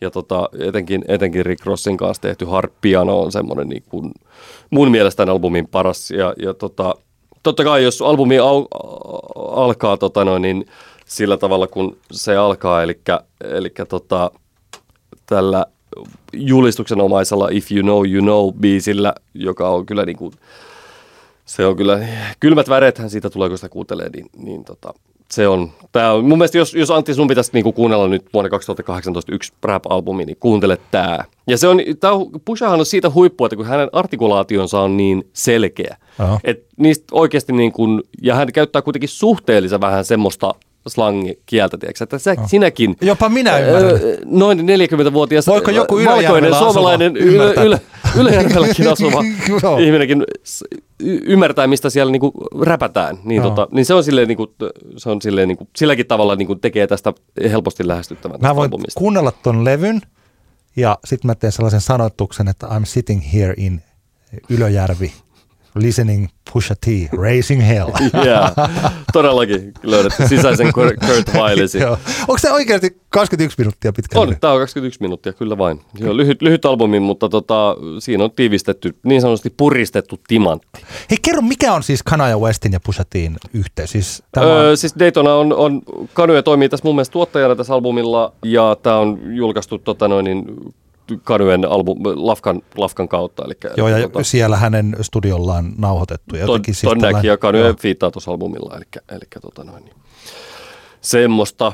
Öö, se- ykkösenähän mulla sitten siellä on toki tuo Robynin Hani, jota olen jo tässä meidän podcastissa heikuttanut. Ja se on, en, vaikea siihen lisätä mitään muuta sen kummempaa kuin mitä on, olen jo aikaisemmin sanonut, paitsi että se on vaivattomin, vaivattomimman kuuloinen albumi mies muistiin. Tulee semmoinen olo, että tämä musa, mitä tässä on, on semmoista niinku luontaisaa ulos antia tältä ihmiseltä ilman minkäänlaista yritystä mihinkään suuntaan ja, ja tota, sisältää vuoden parhaimman biisin, joka on Robinin Missing You. Joo. Mä, mä siis tykkään, mä olen nyt kuunnellut lähinnä siis sun kehusanojen takia, niin mä olen kuunnellut Robinia nyt niin kuin enemmän kuin Okei. koskaan. Ja, ja tämä levy nousi minullekin eh, sijalle viisi. Mä nyt, silloin kun tämä on jännittävä, kun mä oon tehnyt tämän listan, niin silloin on aina jossain tietyssä mielentilassa. Ja sitten kun tällainen keskustelee ja pallottelee eh, biisejä ja levyjä, niin nyt mä taas mietin, että onkohan tässä mun listauksella, listauksessa tämä vähän korkeammalla kuin mitä tämä olisi muuten, mm. jos ympärillä olevat ihmiset ei kehuisi sitä, niin, Niin, niin mä en niin, niin. ehkä itse nostaisi sitä noin korkealle, jos tällainen reflektoin itseäni ja omia valintojani. Mutta se on, se on tosi hieno levy, siis siinä on, mä oon rakastunut tähän ajatukseen siitä, että tehdään popmusiikkia, joka on myös kestävää ja kunnianhimoista ja niin sanotusti hyvää. Niin. Ja tosiaan sitten, että mikä on hyvä, niin sitten mä voin sitten siinä Emma Gaala-keskustelussa tuonnempana puhua. Mulla on siitä paljon sanottavaa. Kyllä. Mutta että se, että mikä on myyvää ja se, mikä on hyvää, ne eivät ole vastakkaisia toisille, mutta niissä on erilaisia asioita, jotka Niinpä. vaikuttavat siihen. Ja silloin, kun nämä hyvyys ja myyvyys yhdistyvät, niin se on aina todella mielenkiintoista ja Niinpä. todella hienoa. Se, mikä tässä Robinin albumissa on mun mielestä eh, merkille pantavaa, että se on samaan aikaan, se kuulostaa siltä se, että se on niin kuin hyvinkin 2018 tai 2019, mutta samaan aikaan myös niin kuin erittäin semmoinen totaalisen ajattoman kuulonen albumi, eli, eli se on minun mielestäni irti semmosista tämän hetken trendeistä hyvin vahvasti. Ja y, tässä muuten kohtaa voin suositella, ö, albumia on ollut tekemä, tekemässä mukana ruotsalainen ö, HC-diskotuottaja Mr. Top Hat, jonka musiikkia suosittelen kaikille ihmisille, jos kiinnostaa 10-minuuttiset meditatiiviset ö, disko, diskobiisit. Niin tota, tämä on hu- jotenkin niin kuin mahtavaa, että Robin on ottanut tämmöisen vielä suhteellisen tuntemattoman uuden tota noin, niin, tuottajan tähän tekemään mukaan. Mulla se oli sijalla viisi. Mulla oli tehty top 10, mutta ehkä meidän nyt ihan kaikkea, koska nyt ollaan jo kohta puoliin puhuttu tunti, Joo. niin ihan joka ainoasta levystä ei ehkä ihan kaikkea. Mutta mä voin sanoa, siis suomalaiskriitikot rakastivat Lone Double Negative-levyä ja minä myös, se oli mulla sijalla neljä. Joo, se, mutta kyllähän sitä niinku sekä ulkomailla... Ei, kyllä, kyllä, kyllä, kyllä. Se, Mut- se oli selkeästi semmoinen, että se kyllä oli melkein kaikilla listoilla löytyy. Mä mietin just tässä, että mitenkäs siis se taisi, ettei, mä muistaakseni Soundin kriitikkolistauksen se voitti, ettei se taisi Okei. voittaa myös rumpan. Eli se oli sekä rumpan että Soundin ulkomaisten levyjen Joo. ykkönen vuonna 2018. Se on ilme, ilmeisesti hyvä levy. Mulla on jäänyt niinku hyvin vähälle kuuntelulle. Siinä on sellainen, mä muistan, kukahan on alun perin sanonut tämän, mutta että joku, mutta se oli tosi hyvä selitys ja se mulle selitti esimerkiksi rytmimusiikista tai vaikka tanssi, minimalistisesta tanssimusiikista paljon.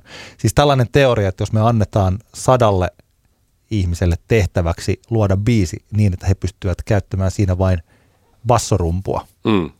niin ostava yleisö tunnistaa sieltä sen parhaan. Siis vaikka niinku biitti sanottaisiin ja sanotaan, että saatte käyttää pelkästään, teillä on käytössä pelkästään tämä bassorumpu. Mutta sieltä kun, että se ääni tai rytmiikka tai joku siinä on, mikä äkkiä menee läpi. Ja se ei ole pelkästään se sellainen, niinku, niinku, et joku asia on olemassa äänessä itsessään, Mm. mikä vetoaa. Ja kun tämä Double Negative-albumi, ihan kun se alkaa, mä rakastan sitä ääntä, mikä sieltä tulee. Se on, se on siis aika semmoinen härölevy. Et mä luulen, että ne ihmiset, jotka kuuntelee musiikkia radiosta, niin ne, ne tajua. Ne voi joskus, joku saattaa hairahtua kuuntelemaan, tuota, he ei ymmärrä ollenkaan sitä mieltä, että kriitikot on aivan perseestä. Ja omasta näkökulmastaan on ihan oikeassa. Siis, siis niin kuin, että, että mä ymmärrän sellaisen näkökulmasta, että tässä ei ole, että mä en mitenkään tajua, että mitä ihmettä tässä levyssä on. Kyllä. Mulle se on se ääni. Okei. Ja se pitää ehkä kuunnella se levy, että ymmärtää sen. Mun, Se mun täytyy nyt ottaa tota, tam, tammikuun tälle tota, no niin, Shuffle, vuoden 2018 Shuffle-listalle. Mä otan Lone albumin. Joo, joo. Ja se on, ja va- varsinkin vielä lisäksi se ääni ja se, kuinka toi musiikki on rikottu. Se Joo. on rikottu täysin. Siinä oli vähän samanlaista kuin tässä Bon Iverin 22 a Million, mikä se levy? Se, joo. Mm. Niin siinä levyssä oli pikkasen sama, niin tässä on eri tavalla, mutta samalla tavalla sitä, että se mitä tähän asti on tehty, niin hajotetaankin se. Melody Echoes Chamber Bon Voyage oli mulla kolmantena. Vanha 2008 India-suosikki MGMT mä en uskonut, että siellä on hyvää levyä heissä enää sisällään. Little Dark Age oli mulla kakkosena. Se on, siis siellä on hienoja biisejä, mutta ei tällaista kids tyylistä poppimusiikkia, vaan tota, jotenkin, jotenkin yllättäen sellainen. Ja mulla oli jotenkin sellainen vanha rakkaus, joka oli hiipunut, niin se roihahti sitten tämän levyn myötä. Siellä on useampi onnist, oikein onnistunut biisi, olen samaa mieltä. Joo, mä en ole ihan varma. Sille, se ei tainnut oikein pärjätä missään kriitikkoäänestyksissä, vai pärjäskö? Mm. Ehkä se jossain pärjäs, mutta en mä, mä en ole ihan varma. Mä en ole sillainen, että mulle se oli, oli tota, erittäin. Kyllä se siellä roikkunut, mutta ei, ei ehkä kärkisijoilla. Joo, joo. ja mulle tämä levy, mikä on se, omalla tavallaan tämä on tosi tyhmä ykköslevy sen takia, että tämähän on siis indie, mikä nyt on klassikko ja mikä ei, eli Car Seat Headrestin Twin Fantasy. Tämähän on siis uudelleen tehty se levy, mikä on tehty aikaisemmin surkeilla Kyllä. soundeilla, niin tehty sitten hyvillä soundilla uuti, uusiksi. Twin Fantasy ja sitten tota, tämä Beach Life in Death kappale on se, mitä mä olen hehkuttanut tässä moneen kertaan, joka mulle on myös tämän vuoden paras biisi. Joo. Ja tämä on sitten myös paras levy. Jotenkin tällainen indie rock, joka kun mä sanon, että soitetaanko indirokkia, niin aika iso osa jopa siitä jengistä, joka siitä on kuunnellut, niin sanoi, että ei soiteta. Mutta kun mä rakastan indirokkia, niin, niin, niin. jos se on hyvä ja se on vaikeaa olla jotain muuta kuin tosi tällaista kolmen tähden, joka muuttuu sitten oikeastaan suurkulutuksessa yhden tähden niin, indirokiksi. Niin. Mun täytyy indiarokissa sanoa, että ei, ei, ollut, ei ollut mun top 10, mutta kyllä albumi, joka oli mun mielestä niin kuin onnistunut indie rock-albumi, oli, oli tämä monissa yhteyksissä hehkutettu Rolling Blackouts Coastal Fever yhtyeen hirveä nimi, by the way, Hope, Hope Downs-albumi, joka, oli, joka tota, se, on mun mielestä, se oli onnistunutta taas sarjassamme, että jos pitää tehdä vuonna 2018 öö, indie-rockia, niin, niin mm. tässä oli mun mielestä niin semmoinen. Mä tykkään siitä enemmän kuin tästä, tästä tota bändistä, jonka sä... Karsit Herrestistä, jonka, jonka nostit tässä. Niin, niin tota, se on hauska. Mun mielestä Rolling Blackouts Coastal Feverista tulee mieleen. Siis The Rolling Stones yhtye, Suomi Joo. kitara indien, ehkä tota noin, niin se oma, oma lempparibändi kautta aikaa, niin, tota, niin, niin, niin tämmöinen välihuomio tässä. Joo, kyllä. Tämä jos joku haluaa päästä tästä levystä helpolla, eli ei jaksa kuunnella sitä itse koko levyä, niin kaksi ekaa biisiä, tosi hyvät. Se My Boy on sellainen yksinkertaisella kuluneella soinnutuksella tehty, mun mielestä tosi hieno laulu, hienot Joo. stemmat. Ja sitten taas se kakkosbiisi Beach Life in Death on se, tota, tota, kumpis versio näistä nyt sitten onkaan, siis kolme, 12 tai 13 minuuttinen riippuen versiosta. Niin tota. Ja kansi nimenomaan tsekata se, että jos vaikka YouTubeen laittaa, niin saattaa kuulla sitä 2011 tehtyä paljon demomaisempaa mm. levyä. Ja kyllä mun mielestä tässä tapauksessa lo-fi on heikkous. Ja kun se soundi oli parempi, niin se levy on tosi paljon parempi. Kyllä, kyllä. Et tota, se on mulla, kyllä tällaisena yksittäisenä nostona, niin kyllä Shamin Songs of Praise on mun mielestä kanssa hieno levy. Se on mulla nyt tällä hetkellä täällä kutosena. Ja se Shamin flow-keikka oli loistava ja jotenkin se on ehkä sillä yllättävää, että näitä, kun mä oon miettinyt tätä kitaramusiikkia, joka olisi tässä ajassa jotenkin relevanttia muun kuin 70-luvulla tai sitä ennen syntyneiden ihmisten keskuudessa, niin Shame on sitä. Siellä Flown keikalla ainakin niin meidän edessä oleva yleisö oli kyllä pääosin kaikki nuorempia. Kyllä vai? Joo, joo. Ja varmaan niin kuin saattoi olla jopa 90-luvulla syntynyttä jengiä siellä, Niinpä. tai olikin. Joo. Et Songs of Praise on hyvä levy. Ja... Oli se yksi, yksi vuoden keikkoja kyllä ihan, ihan, ihan ehdottomasti. Siis upea, upea veto oli. Mä olin muuten ajatellut, että me puhua miljoonasta muusta asiasta, mutta nyt me ollaan vedät, vedetty suuria piirtein tunti. Joo, onko sulla lista käyty läpi jo? No oikeastaan, oikeastaan on. Mulla on täällä vielä Spiritualistin And Nothing Hurt, Ice Agein, Beyondless, Beach Housein 7 ja sitten Rosalian Elmal äh, Querer, josta esimerkiksi Mäntysaaren Jussi on hehkutelusta tosi paljon, mutta, mutta tota, ne on hyviä levyjä. ehkä, ehkä tässä kohtaa ei tarvitse niistä enempää, koska mulla on puhuttu jo aika paljon. Joo. Mä ajattelin, että pitäisikö tässä jotenkin ottaa jotain loppu ynnäyksiä vuodesta 2018? Jotenkin jos miettii nyt tätä vuotta, niin kyllähän sellaiset asiat, mitkä, mitkä nousee niin kuin kokonaisuudessaan mieleen tästä on Lil Peepin ja XXX Tentacionin kuolemat ja se kuinka tota, niin, nopeasti tämä tietynlainen räppigenre tota, niin, on, on kuolemassa pois, koska tekijät kuolee pois.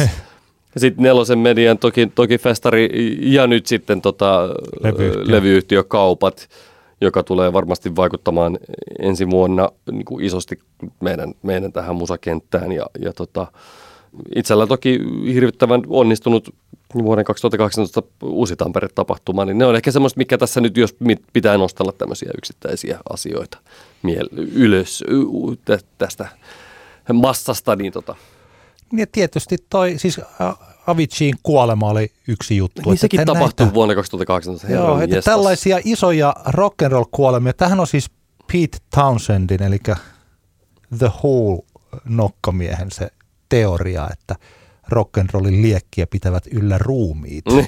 Eli se polttoaine, mikä siellä on, niin se, se täytyy olla kuolleet ihmiset, Aivan. joka on karseasti sanottu, mutta samaan aikaan siinä on sellaista tiettyä totuutta, että rock'n'roll on kuollut siksi, että ne tyypit ei enää kuole nuorena. Niin.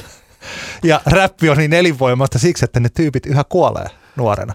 Ja tämä on siis, okei, niin tämähän on tosi tällainen niin kuin heitto, joka jolla jos joku haluaa tehdä jotain tutkimusta, niin ehkä niin kuin Kyllä, fuck it. helposti Mut- kumottavissa ehkä, mutta, Niin, mut siinä on Joo, sellainen mielikuva- tietty- Mielikuvatasolla tietty ihan tässä on pointtinsa, kyllä. Joo, eli et, et, tota, rock on tosi keskiluokkaista ja sitten tämä niin kuin Extentacionista, mistä me ollaan puhuttu paljon ja siitä hänen, niin kuin, että minkälainen kaveri se on, että kyllä moni huomasin tuolla fiideissä, että aika paljon oli tätä mielipidettä, että ansaitsikin kuolla senkin vaimon Niin, niin. hakkaaja.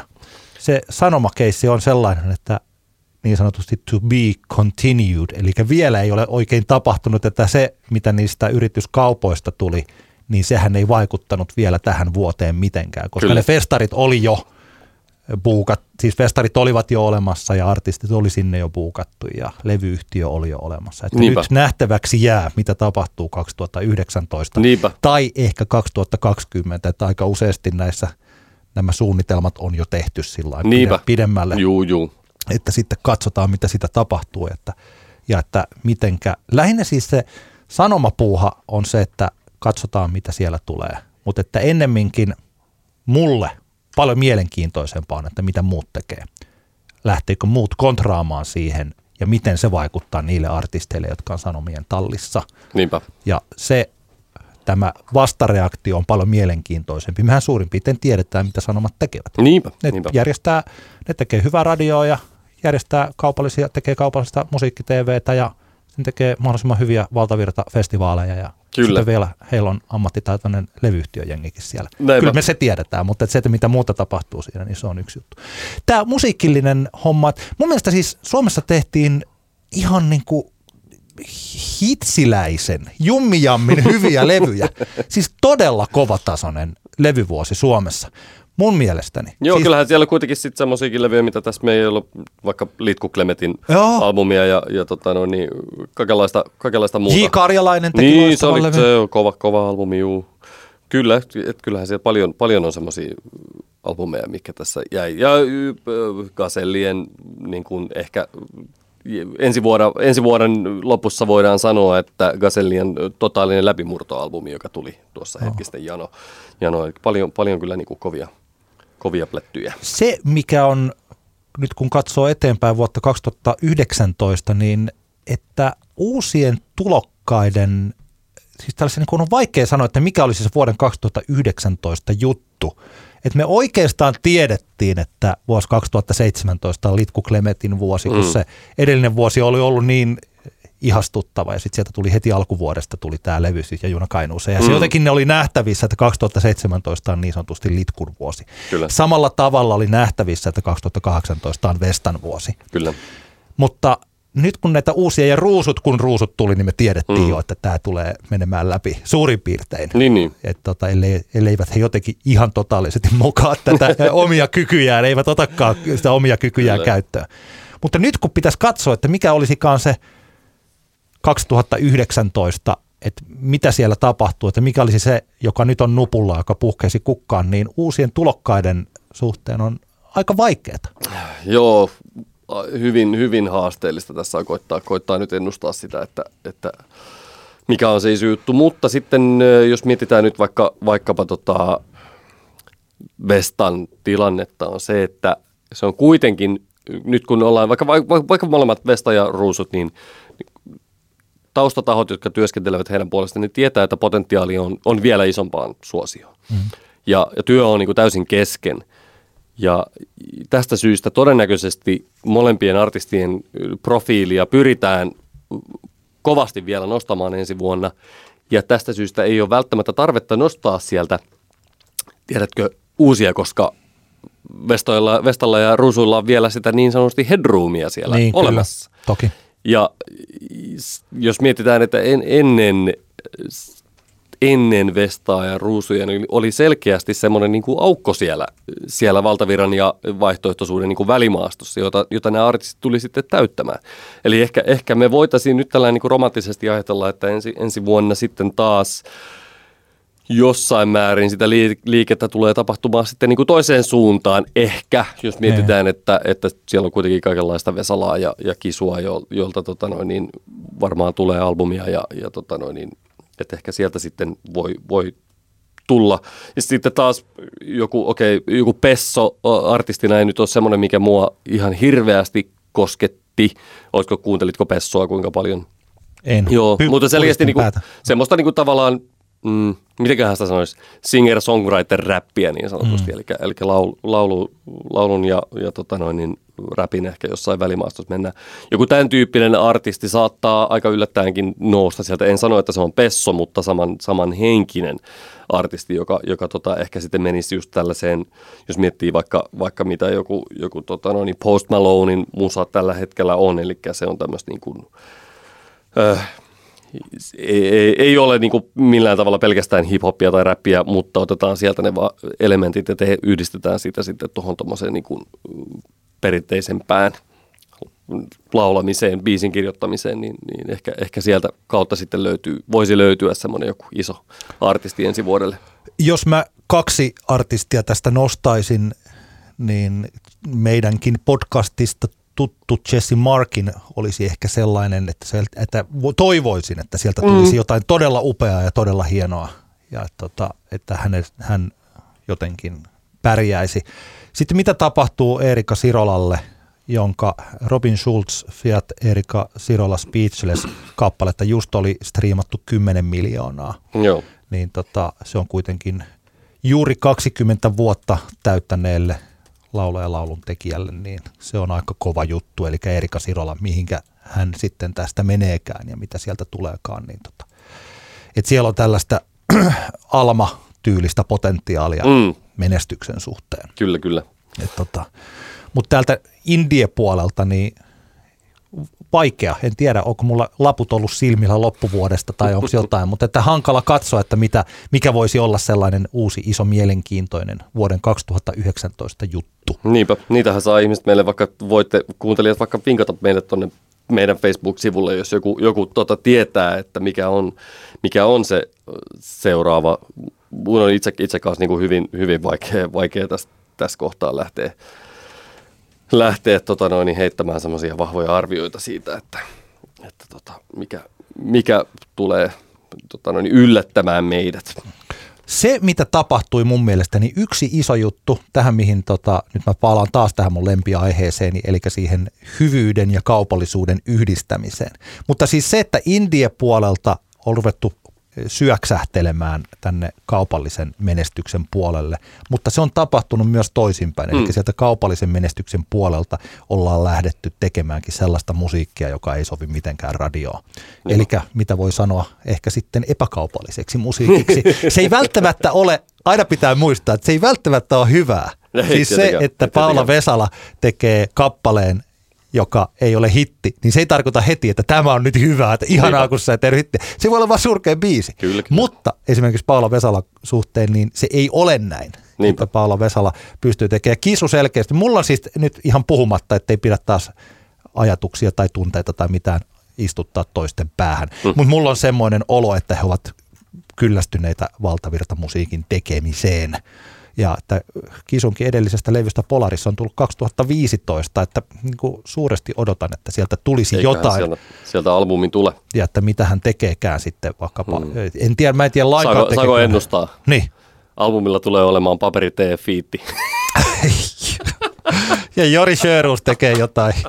Ei kun siis, mutta nimenomaan, mutta sieltä puolelta se tullaan. Ja paperitee on itse asiassa aika hyvä, mitä ei Joo, tässä joo. mainittu lainkaan. Niinpä, niinpä. Niin, juu, juu. paperitee-levykin oli hyvä ja Kyllä. paperiteekin on siinä välissä. On, on. Ja siinä on, se on tosi mielenkiintoinen. Se tarkoittaa, että näitä tällaisia eh, kiviä, jos hypitään kiveltä toiselle, niin se, ne rannat on ollut se kaupallinen maailma ja indie-maailma, on niin kaukana toisistaan. Niin, niin. Mäkin taisin alkuvuodesta antaa tällaisen ohjeen bändeille, että älkää yrittäkö valtavirta, kun ei ole mitään jakoa Niinpä, niinpä. Niin nyt se ohje voi olla vähän toinen. Et voi sanoa, että niin tässä on näitä esimerkkejä, että katsokaa, Niin, niin. mitä Paula Vesala tekee, tai katsokaa, mitä Pyhimys tekee, tai mitä Vesta tekee, mm. tai Ruusut tekee, ja miettikää, että haluatteko te ruveta tuottamaan vähän kaupallisempaa soundia, tai huomaa se ei ole kaupallisempaa soundia, vaan se on parempaa soundia. Niin, niin. Että ehkä tosiaan tämä tällainen ihan kellarissa nauhoitettu juttu, niin että inspiroiko se sinua tai teitä enää musiikin tekijöinä niin paljon kuin aikaisemmin, ja pitäisikö teidän tehdä sitä samaa, että yritättekin tehdä musiikkia, joka kuulostaa niin hyvältä kuin te osaatte tehdä. Näinpä, näinpä. Ja siis tällaisia asioita, niin tämä on ehkä tällaisena yleisenä virtauksena, jota mä toivon ja myös odotan, että näin tapahtuu. Kyllä. Ja hei, kyllä pakko vielä tähän nyt ot- ottaa mainintana. Haukuimme kesäisen Anna Puu keikan, mutta kyllä näin niin kuin tässä kohtaa täytyy sanoa, että ö, Anna Puun tämä viimeisin albumi, niin mun mielestä se on kuitenkin tässä kohtaa nähtävistä, että se oli erittäin onnistunut tyylisuunnan vaihdos Puustjärveltä. Vaikka se ö, albumi ei, siellä ei kovinkaan paljon ihan niin kuin mun mielestä älyttömän hyviä biisejä on, mutta kyllä mun täytyy nyt sanoa, että kyllä mä kunnioitan tässä kohtaan sitä, että se äh, tavallaan tehtiin, äh, artisti äh, loi niin sanotusti nahkansa ja onnistuneesti. Monesti näissä epäonnistutaan tosi rajusti ja, ja tota mun mielestä mm, niin kun ymmärtääkseni keikkasuosio kuitenkin esimerkiksi todistaa se, että Puustjärvi onnistui tässä Joo, ottamalla diskoja ja R&B-sävyjä luontevasti musiikin, musiikkiinsa mukaan. Ja upea, aina positiivinen Määttäsen Mikko, joka on valtava Jenni Vartiaisfani, niin Mikko on varmaan eri mieltä meidän kanssamme tästä.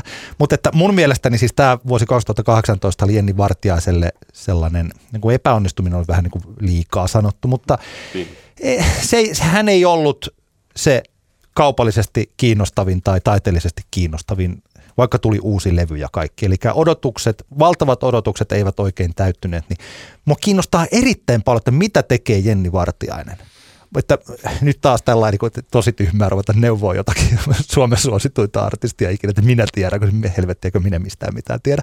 Mutta että musta olisi ihanaa, että Jenni Vartinen löytäisi kokonaan uuden porukan, jonka kanssa tekee musiikkia. Niinpä. Ja että lähtisi jotakin, siis tekisi jotakin, uskon, että hänessä on vaikka mitä vielä niin kuin annettavaa. Kyllä. Ihan tällainen. Joo. Mutta hei, muistetaan kuitenkin Vartiaisen kohdalla se, että olihan siellä kuitenkin niin kuin ymmärtääkseni loppuun myytyä Hartwall Arena keikkaa. oli, oli, kyllä, kyllä, Eli, eli nimenomaan. tota, ei, ei, ei voida semmoista Ei, epäonnistumisvuodesta siis se ei voika, ei voika, ei, ei, siis oli, oli. Kaupallinen, hän on yhä Suomen suosituimpia artisteja, Kyllä. ja se on ilman muuta selvää.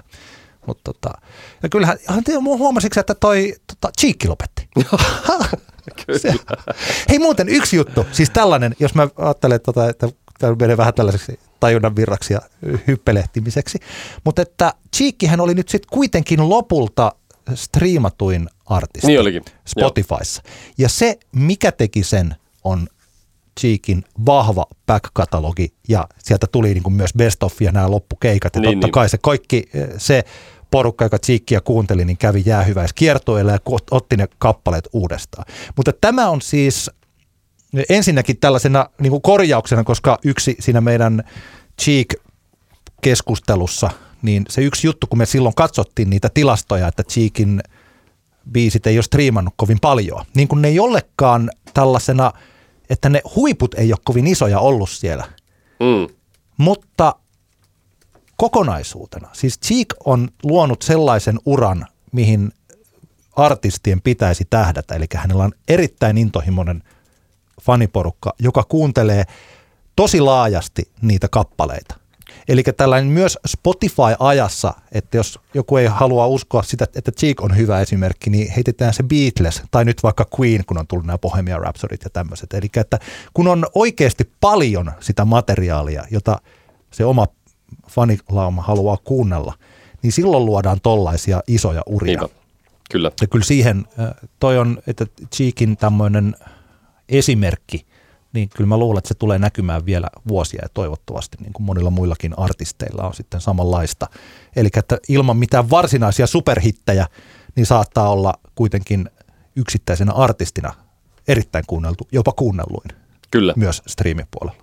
juurikin näin.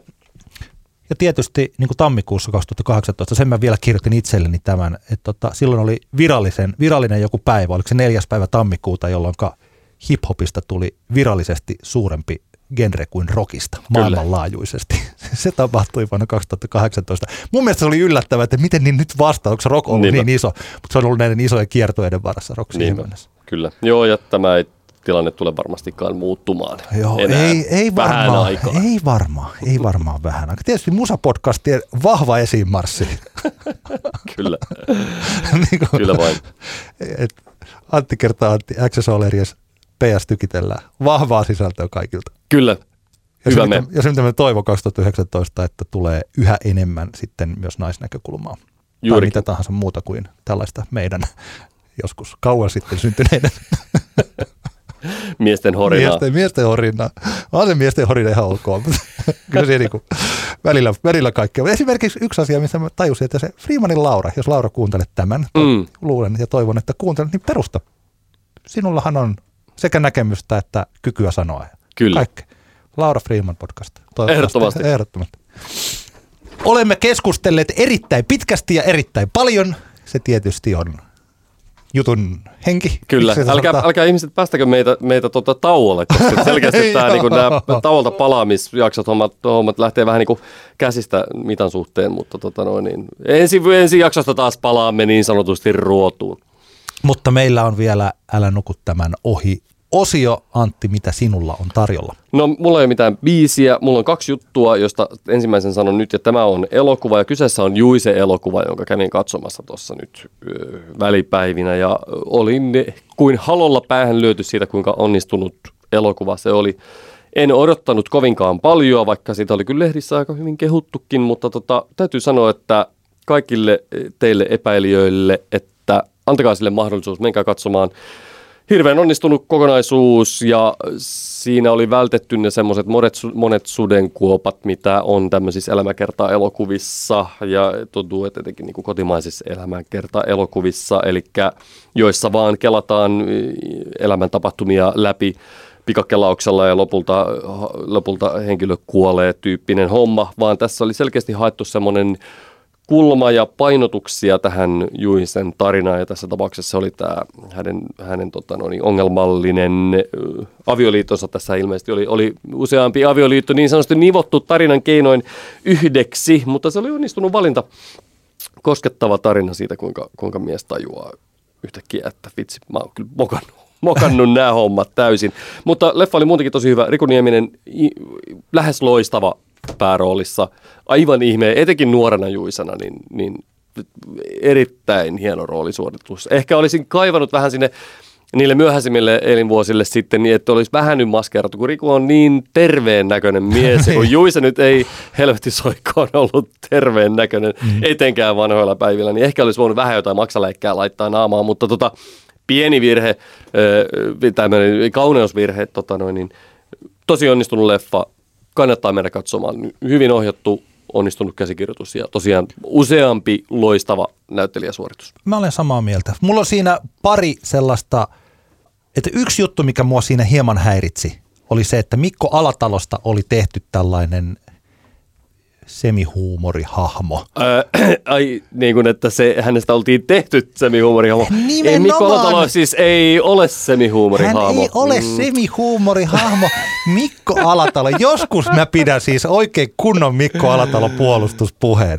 Mikko Alatalo oli silloin 70-luvun alussa. Hän oli se primus motor. Hän oli se, joka pyöritti kaikkea. Hän opetti Juisen oikeasti soittamaan. Mm. Ja hän oli se, joka tarjosi, kun Juisehan, mitä tuossa elokuvassa ei tuoda esille, ja eikä, mm. eikä ole syytäkään. Mutta Juisehan tarjosi tekstejään kaiken maailman tonne raittisille ja tonne, ja yritti, ja kukaan ei oikein ymmärtänyt sitä, ja täällä Niin, niin. muusikkopolukassa ei ollut sitä jengiä, joka olisi ymmärtänyt. Ja sitten ne, jotka ymmärsi, niin ne taas ei osannut soittaa, ja ne oli ihan eri jengiä. Mikko Alatalo oli se, jolla oli musiikillista osaamista, joka osasi multiinstrumentalisti, osasi soittaa kitaraa ja viulua ja kaikkea. Ja täällä Tampereella tarjosi sitten oikeasti sellaisen pohjan ja sitten tietysti siinä Harri Rinne mukana. Niin, niin. Niin, tota, niin se, että Alatalosta aina, että häntä pidetään tuollaisena pikkasen jopa tässä elokuvaversiossa elokuvan alatalo on vähän ylipainoinen, mitä hän ei oikeasti ollut 70-luvulla. Hän oli aika komea jätkä. Kattokaa minkälainen, vaikka siis mulla, meillä itse asiassa sattumoisin täällä studiossa, missä nauhoitetaan, niin on Juise Leskinen, Koitus Intin pervers, runoilija, Vinska. Niin katon nyt sen sisäpussia. Komea jätkä, jumalauta. Joo, joo, joo. joo. ja, ja tota, ja tossa se on jotenkin sellainen, ikään kuin se olisi se, joka harrastaa känkkäränkkäslaalomia 85, niin se 72 alatalo oli ihan eri tyyppi. Okei. Okay. Mun mielestä se oli kuitenkin, musta oli, öö, mä ymmärrän sun pointin, mua se ei häirinnyt, musta oli kuitenkin, se oli hyvi, hyvä näyttelijäsuoritus. Joo, oli, oli, oli. Ja se, tämä oli tällainen ehkä pieni juttu. Ja toisaalta siis se, että tämä on, että pitää muistaa, että tämä on fiktiivinen elokuva, jossa, joka perustuu tosi tapahtumiin mm. ja todellisiin asioihin, mutta siinä on otettu taiteellisia vapauksia. Että hirveän helposti tässä käy, uskoo esimerkiksi sen, että Harri Rinteellä ja Juise Leskisellä on ollut bändissä paljon kahnauksia ja kaikkea niin, niin. tällaista, mitä heillä ei käsittääkseni oikeassa elämässä sitten ollut. Mutta siis se, se on oikein, se, se on niin hyvä esimerkki just tästä, että miten se tehdään se elokuva niin, että otet, siis suur, niin kuin tässä tämä oli nyt se ohjaaja, että tehdään mahdollisimman pieni elokuva niin. Niin kuin isosta ihmisestä. Niin se on, se on kyllä, hyvä kyllä. Leffa. Se on hyvä leffa. Joo, ja se ei kuitenkaan, se ei, se ei ollut tavallaan niin kuin sillä tavalla, että se olo ei, fiilis ei ollut, että tämä on niin pieni leffa, vaan se oli oikeasti se, se sitten tuli semmoinen olo, että mä katson nyt oikeasti iso leffaa, koska se, että sä katot elämäkerta-elokuvaa, jossa vaan kelataan niitä elämäntapahtumia läpi, mm. sellainen on niin kuin ärsyttävällä tavalla pieni leffa, se koska se ei, siinä ei synny minkäänlaista niinku tunnesidettä sitten tavallaan niihin haamoihin, kun vaan niinku kelataan tiiäks, juttuja läpi. Et mun mielestä tässä, tässä oli juurikin vältetty tämä, vält, vältytty siltä ongelmalta. Joo, ei kyllä. Mä olen, mä olen samaa mieltä. Se oli erittäin. Mä itse asiassa olin jopa sen jälkeen järjestetyssä, mä olin tässä Tampereen tällaisessa maailman ensi tyylisessä. Ja sen jälkeen Pakkiksella oli sitten tämä Juisen äh, alkuperäisten yhtyeiden jäsenet esittivät. Se oli Anssi Tikanmäki ja Puntti Valtonen ja se jengi. Ja Riku Nieminen sitten lauloi siinä. Niin jotenkin se kunnioitus, mutta samalla tällainen ajatus, että nyt me ei matkita juiseja, vaan me tulkitaan niin, juiseja. Ehkä tässä myös tulkitaan niitä ainesosia siinä mm. elokuvassa ja siellä, siellä keikalla oli kanssa, kanssa niin kuin, että se oli yllättävän hyvä myös se keikka, Joo. missä ne hahmotti. Se, se on eri asia kuin tämä elokuva tietysti. Mutta. Kyllä. Mutta hyvä leffa. Hyvä, hyvä leffa. Mikä sulla, onko sulla, älä nuku tämän ohi? Mä voin sanoa tämän Vesalan tuoreen sinku, joka ilmestyi 28. päivä, kun se oli Mul ei ole lapsuuden sankari. Nyt nopea, me ollaan puhuttu tosi paljon, niin tota, nyt nopea. Se oli tällainen kuusiminuuttinen, tosi henkilökohtaiselta vaikuttava lapsuuskuvaus ja kun tuossa sanoin, että Vesala mielestäni haluaa myös muualle kuin valtavirtaan musiikissa, niin tämä on yksi esimerkki siitä, missä niin kuin, tämä on ehkä samantyylinen kuin tämän Vesala-albumin Rakkaus ja maailmanloppu, se ensimmäinen biisi, niin tässä on ehkä jotakin samantyylistä kuin siinä. Okei. Tosi hieno Eli ei täsmäaseena Suomi Popin soittarille tämä biisi. Ei, ei. Jos tästä tulee hitti, niin sehän olisi aivan ihanaa, mutta epäilen, Kyllä. epäilen. Itselleni menee vielä kuuntelulistalle, en ole ehtinyt tähän perehtymään tähän Joo. Mä nostan vielä viimeisenä, joulupuki toi mulle ihanan lahjan ja se on toi Beastie Boysin eh, elämäke, elämäkertakirja tai heidän, heidän niin historiikkinsa Mike Diamondin ja Adam Horowitzin eh, kertomana. Loistava kirja, vahvaa samaistumasta siihen fiilikseen, mikä jätkillä on selkeästi ollut silloin, kun he ovat bändin aikanaan perustaneet ja, ja tota, en ole lukenut vielä kokonaan, mutta erittäin ihanasti kirjoitettu kirja ja, ja ajattelin lukea tämän, sen ensin läpi ja sitten kuunnella äänikirjana, koska siitä löytyy kuulemma jostain iTunesista tai jostain tämmöinen versio, mikä on kaikkien itse näiden Beastie Boys-ukkeleiden, elossa olevien Beastie Boys-ukkeleiden ja muidenkin asiaan kuuluvien hahmojen lukemana, niin tota, vaikuttaa todella hyvältä. Ja, ja siihen rinnalle suosittelen kaikilta ihmis, kaikille ihmisille, että kuuntelette Spotifysta Beastie Boysin ö, alku, ihan niihin alkupään sekoilubiiseihin pohjautuvan Some Old Bullshit-albumin, joka on totaalisen nerokasta pelleilyä ja hölmöilyä ja, ja tota, siitä hyvin kuulee sen, että voi, sen kuunnellen voi hyvin kuvitella sen, että miten ollaan päädytty tähän tilanteeseen, jossa, jossa tota, bändi on tuottanut meille useamman albumillisen verran aivan loistavan mielenkiintoista crossover-musiikkia. Hei, mulla on vielä yksi suositus. Jos on lapsia, niin kuin meillä, kahdeksan, siis ei meillä kahdella. on kahdeksan. niin, kahdeksanvuotias ja neljävuotias lapsi. Ja joulupukki toi meille Pleikka nelosen. Niin tota, vahva suositus sille. Nyt oma vastuuni kasvattajana on päättynyt. Ja tästä eteenpäin PlayStation kasvattaa meidän lapsemme. No niin, loistavaa. Tämä oli siis huumoria. Mutta Kyllä, se on, se on selvää. Kiitos paljon kaikille, kun jaksoitte kuunnella tämän eeppisen vuoden päätösjakson ja, ja tota, kommentteja ja, ja vinkkejä meille niistä albumeista, mitä me ollaan selkeästi missattu, niin voi laittaa tuonne meidän Facebookiin, facebook.com oh. kautta anttiaksantti tai maililla sitten anttiaksantti.gmail.com. kyllä. Palaamme Hyvä- asiaan. Hyvää uutta vuotta. Onnellista uutta vuotta kaikille. Kiitoksia paljon. Kiitos. Hei hei. hei. Antti kertaa Antti. Kaksinkertainen katsaus pop-musiikkiin.